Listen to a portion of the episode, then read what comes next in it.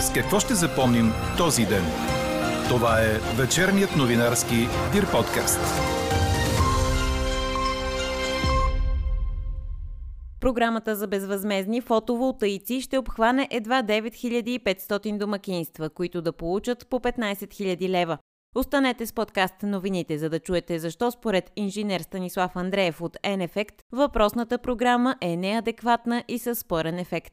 И още от темите, които ще чуете. Среднощните промени в изборния кодекс сложиха край на възможността БСП да преговаря с Продължаваме промяната и Демократична България. Полша вероятно ще позволи на Украйна да участва в разследването на експлозиите във вторник. Формула едно ще остане без Шумахер. Синът на легендата в този спорт изгуби мястото си на стартовата решетка. Говори Дирбеге. Добър вечер, аз съм Елза Тодорова. Чуйте подкаст новините от деня на седемнайсети ноември. Минималните температури утре сутрин ще са сравнително високи – от шест до единайсет градуса. През деня облачността ще бъде по-често значителна с по-съществени разкъсвания на югоизток. Слаб дъжд ще превали в района на Странджа, а при вечер на места над западните и северозападни райони. В източна България ще духа слаб, в югоизточните райони до умерен вятър от юг-югозапад. Дневните температури ще са високи за втората половина на ноември – от тринайсет до осемнайсет градуса, но на югоизток са възможни и по-високи – до около двайсет градуса. Такава е прогнозата за утре на синоптика ни Иво Некитов. Програмата по плана за възстановяване, която включва безвъзмездното финансиране за фотоволтаични панели за лични нужди, може да обхване едва девет хиляди и петстотин домакинства, които да получат по петнайсет хиляди лева, което е незначителен процент за България. Това обясни за вечерните подкаст новини инженер Станислав Андреев от Центъра за енергийна ефективност EnEffect, който определя програмата като неадекватна и със спорен ефект. Доста неадекватна за мен е като цяло програмата, защото в крайна сметка тя включва финансиране на тези инсталации само за собствено потребление. Пък, знаете, фотоволтаиците произвеждат през деня, когато масово хората не са си вкъщи, когато няма какво да я правят тази енергия. Съответно, програмата предвижда закупуването на батерии. Това пък е едно изключително скъпо удоволствие, което е с кратък живот четири-пет години. След четири-пет години не знам някое домакинство дали ще се ангажира да даде още пет хиляди лева за батерии, като тези батерии със сигурност няма да му се изплащат за този период. Би трябвало, според мен, програмата да е свързана с изграждането на някакви алтернативни финансови инструменти, които да подпомогнат гражданите да инвестират в това и да могат тази енергия да я продават на пазара и да изплащат инвестициите си. Останете до края на вечерните подкаст новини, за да чуете още от инженер Андреев и съветите му как най-ефективно да подходят домакинствата. Очаквайте резултата от гласуването в днешната ни анкета. Безвъзмездно финансиране за фотоволтаици и термопомпи. Ще се възползвате ли? Иначе днес ресорният министър Росен Христов, който вчера обяви, че програмата ще стартира до края на годината, застана пред депутатите, като този път темата беше плащаме ли за руски газ. Той е категоричен, че природният газ, с който България се снабдява през Гърция, не е руски.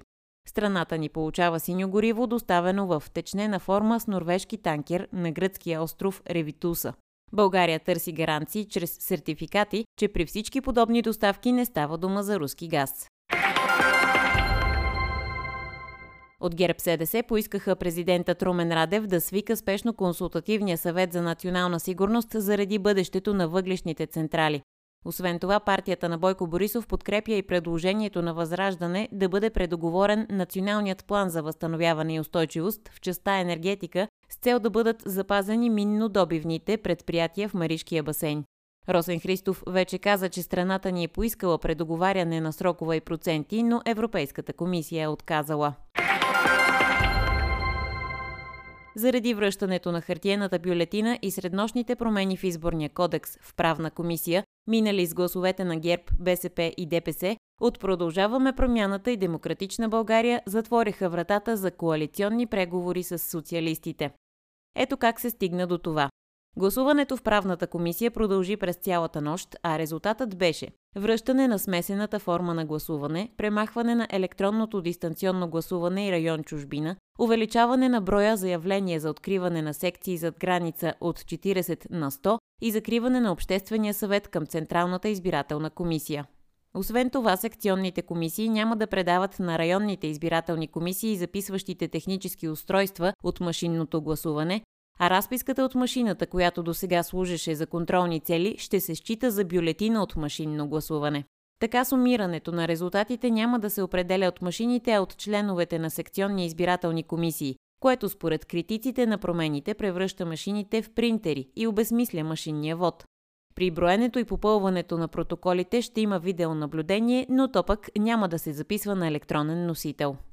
От Продължаваме промяната изразиха остро несъгласие с поправките в изборния кодекс и напуснаха пленарната зала, наричайки ГЕРБ, БСП и ДПС хартиена мафия, на което реагира лидерът на Движението за права и свободи.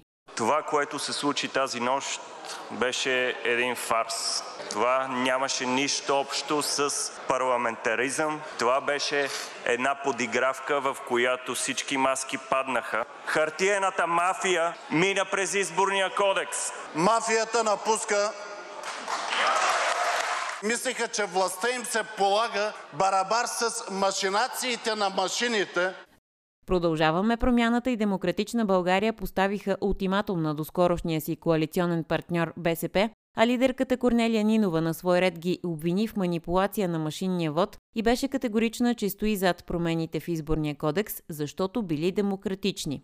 БСП трябва да знае, че ако тези решения се гласуват и в зала, ние няма да влизаме в коалиционни преговори с тях. БСП наистина, дето вика за зор за ман, не са намерили една тема, по която да покажа, че няма да бъдат в това мнозинство. Демонстрация на пълна лоялност към ГЕРБ и ДПС. Това беше проведена нощта на хартиената бюлетина и коалицията за тази хартиена бюлетина вече е ясна на всички. Не искат разговори от Продължаваме промяната с БСП за правителство, независимо дали с втория или с третия мандат, ако дойде при нас. Тяхна воля. Ние не насилваме никого и не се предлагаме на никого. Но да се знае от сега, кой ще провали възможността за редовен кабинет, работещ парламент, спокойна зима, социални плащания и гаранции за икономиката. Тази истерия вече буди все повече съмнение за манипулация на машинния вод. От Продължаваме промяната ще бойкотират парламента до окончателното гледане в пленарна зала на промените в изборния кодекс, а за утре вечер планират протестна демонстрация. ДПС пък покани парламентарните групи на официални срещи в присъствие на медии на тема «Ползване на машини по време на избори», като се противопостави на внушенията, че връщането на хартиената бюлетина като право на избор ще манипулира изборния процес. Междувременно от гражданския сектор реагираха с възмущение на промените в изборния кодекс. От Гражданско сдружение «Демокрация и законност» изпратиха писмо до парламента и комисиите, че на обществото не са показани представителни данни от социологически изследвания и анализи, доказващи, че избирателната активност е намаляла заради машинното гласуване. Добавят и, че този вод практически елиминира феномена недействителни гласове, стигнали застрашителни размери, особено на местните избори през две хиляди и деветнадесета, и е улеснил неимоверно работата по отчитането на резултатите от секционните избирателни комисии. Реагираха и от Института за развитие на публичната среда, които казват, че след тяхно допитване до членовете на районни избирателни комисии еднозначно е изразено негативно мнение към връщането на смесеното гласуване в големите изборни секции. В крайна сметка заден ход дадоха само от ГЕРБ, като Бойко Борисов нареди на депутатите си да оттеглят предложението си за закриване на Обществения съвет към ЦИК, да няма изборен район чужбина и за увеличаване необходимия брой заявления за гласуване зад граница, но не и за смесеното гласуване. Нямаме повод ние да се вкарваме в тема, за да ни говорят като хартиена коалиция. Дрън-дрън. Това е предложение на БСП, ясно и точно, което ние подкрепяме. Очаква се другата седмица изборният кодекс да влезе за окончателно гласуване в пленарна зала. Представители на ГЕРБ и Български възход се срещнаха по инициатива на първата парламентарна сила като част от поредицата срещи, които ГЕРБ-СДС инициира в Народното събрание. Те бяха единни, че е необходимо редовно правителство, което да внесе в парламента проект за бюджет за идната две хиляди двадесет и трета. Двете политически сили постигнаха съгласие и че трябва да се поддържа нисък дефицит, който да отговаря на условията за въвеждане на еврото. Разбраха се и да продължат срещите помежду си по секторни политики. Какво не се случи днес? Пореден ден на безрезултатно търсене на дванадесетгодишния Александър от Перник. Специалисти проверяват отново и по-обстойно труднодостъпни места. Участват общо шейсет служители на МВР, сили на областните дирекции на Перник, Благоевград и Кюстендил, както и на Главна дирекция Национална полиция. Днес доброволците, които досега се включваха в издирването, прекратиха мащабните търсения, след като седем дни няма и следа от Александър. Отрядите ще се върнат, ако има нова гореща следа, по която да тръгнат. Междувременно бащата Александър Цветанов е бил подложен на детектор на лъжата, на който е установено, че не лъже за мястото и времето на изчезване на сина си. Продължава и разследването по случая с сирийското момиче в Болярино. Детето беше открито с нощи със следи от насилие часове след като беше обявено за издирване. Работи се по всички възможни версии. Няма политически мотив в нападението над кмета на Кирково, Шинаси Сюлейман. Това стана ясно от изявление на наблюдаващия досъдебното производство прокурор Емил Александров. Кметът на пограничната община беше нападнат с гаечен ключ от четиридесет и седем годишен местен жител, който според запознати е с психични отклонения. Снощи той беше задържан за двадесет и четири часа. В Якоруда пък шестнадесети и седемнадесети ноември са обявени за дни на траур заради смъртта на кмета Норедин Кафелов. По този случай също тече разследване с основна версия склоняване към самоубийство. Сред най-важното въоръжение в списъка за военна помощ, предоставен от Украйна, са артилерийските оръдия, средства за отбрана, в това число за военно-въздушна, снаряди, амуниции, танкове, БТРи и самолети. Това каза пред журналисти посланникът на Украйна у нас Виталий Мускаленко, след като участва в среща на министрите на отбраната от Югоизточна Европа. Списъкът за военна помощ за Украйна е предоставен още преди решението на Народното събрание България да изпрати такава. Междувременно стана ясно, че Полша вероятно ще позволи на Украйна да участва в разследването на експлозиите от вторник, когато ракета отне живота на двама души на полска територия. Разследването на експлозиите се води от съвместен полско-американски екип, но според съветник на полския президент няма причина двете държави да откажат участие на украински специалисти. Четете още в Дирбеге. Очаквани вече няколко дни новини бяха потвърдени. Формула едно ще остане без Шумахер. Става въпрос за Мик Шумахер, синът на легендата Михаел, който след два сезона сред най-добрите в автомобилния спорт изгуби своето място на стартовата решетка, предаде Корнер. Договорът между Шумахер и американския му отбор ХААС няма да бъде удължен, като мястото на сина на легендарния шампион ще се заеме от друг американец – Нико Хюлкенберг. Около името на Мик Шумахер очаквано имаше огромен фурор, като спечели сезона във Формула две и се появи на сцената на Формула едно. А мнозина предричаха, че до няколко сезона той ще бъде новият пилот на Ферари, следвайки стъпките на своя баща. Нищо подобно. Мик изпрати миналия сезон без да спечели нито една точка, а преди последния старт на настоящата кампания той има едва дванадесет пункта, спечелени след шестото място в Австрия и осмото на Силвърстоун. Чухте вечерния новинарски Дир подкаст. Подробно по темите в подкаста четете в Дир.бг. Какво ни впечатли преди малко? Софийската света митрополия реагира на видеоклип към поп-фолк песен, съдържащ сцени на оскверняване на храм от Софийската епархия. Става дума за обща песен на изпълнителите Лорена и Джордан, която се казва «Крадена любов». Във видеото те се опитват да пресъздадат тайната вечеря, вижда се разголена женска фигура, както и танц, демонстриращ еротика непосредствено пред и под кръста на купола на храма. Музикалното видео е заснето на територията на православен храм Свети Петър и Павел в село Ковачевци, община Самоков, без съгласието на православната църква. Нейните представители не са били уведомени, нито са давали разрешение. Според Софийската света митрополия, изпълнението е в остър разрез с християнския морал, възприетите от обществото ни норми и е в нарушение на закона. Каква я мислехме, каква стана? Безвъзмездно финансиране на фотоволтаици и термопомпи. Ще се възползвате ли, ви питахме днес. Превес от осемдесет и осем процента има отговорът да. Ето и два от коментарите ви по темата. Безвъзмезно е само сиренцето в капана, пише наш слушател, а друг казва: фотоволтаиците и термопомпите не са за байганю. На него му дай дърва и кюмур. Инженер Станислав Андреев от Центъра за енергийна ефективност EnEffect казва, че въпросната програма ще обхване едва девет хиляди и петстотин домакинства, които ще получат по петнадесет хиляди лева. Крайно незначителен процент за България, а освен това ефектът ще бъде спорен. Защо?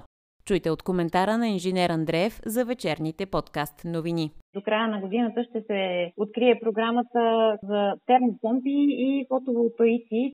Той е по ПВО, нали така?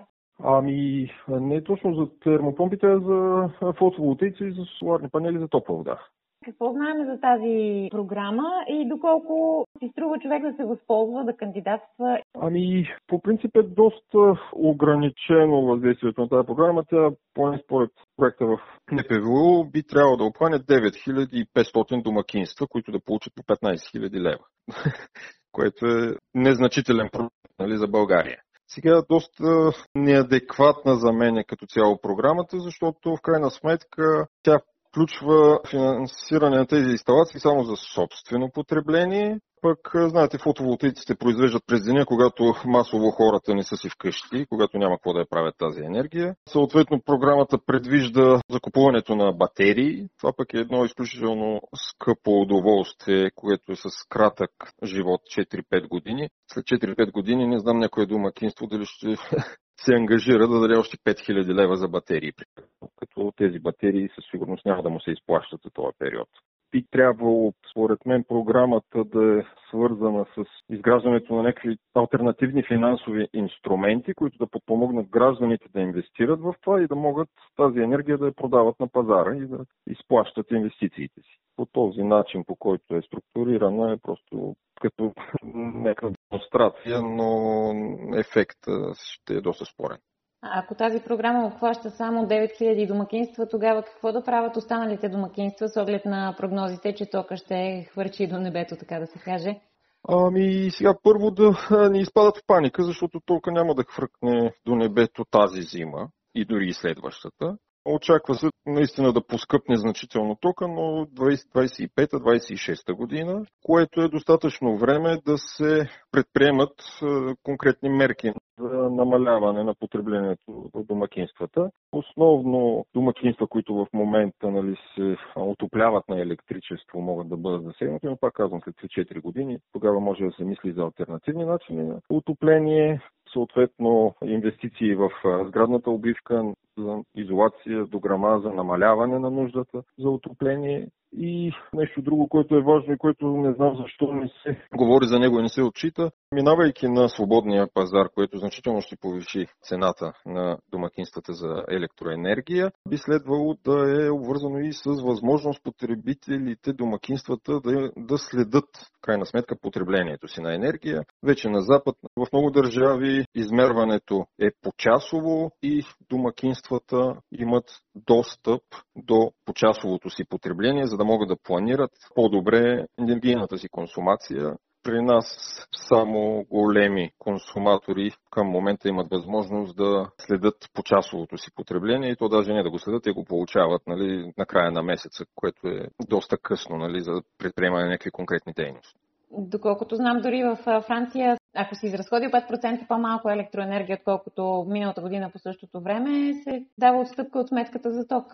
Да, не само във Франция, навсякъде. В много държави има такива механизми, които обаче, за да можем да ги приложим на практика и домакинствата да могат да ги приложат, те трябва да имат информация колко харчат. А те получават информацията, нали, ако не ходят да се следят електромера, който не всеки може да го направи, я получават след на следващия месец. Ако имат възможност поне три-четири дена след като са консумирали енергията, нали, да следят как им се движи сметката, те могат да предприемат конкретни мерки.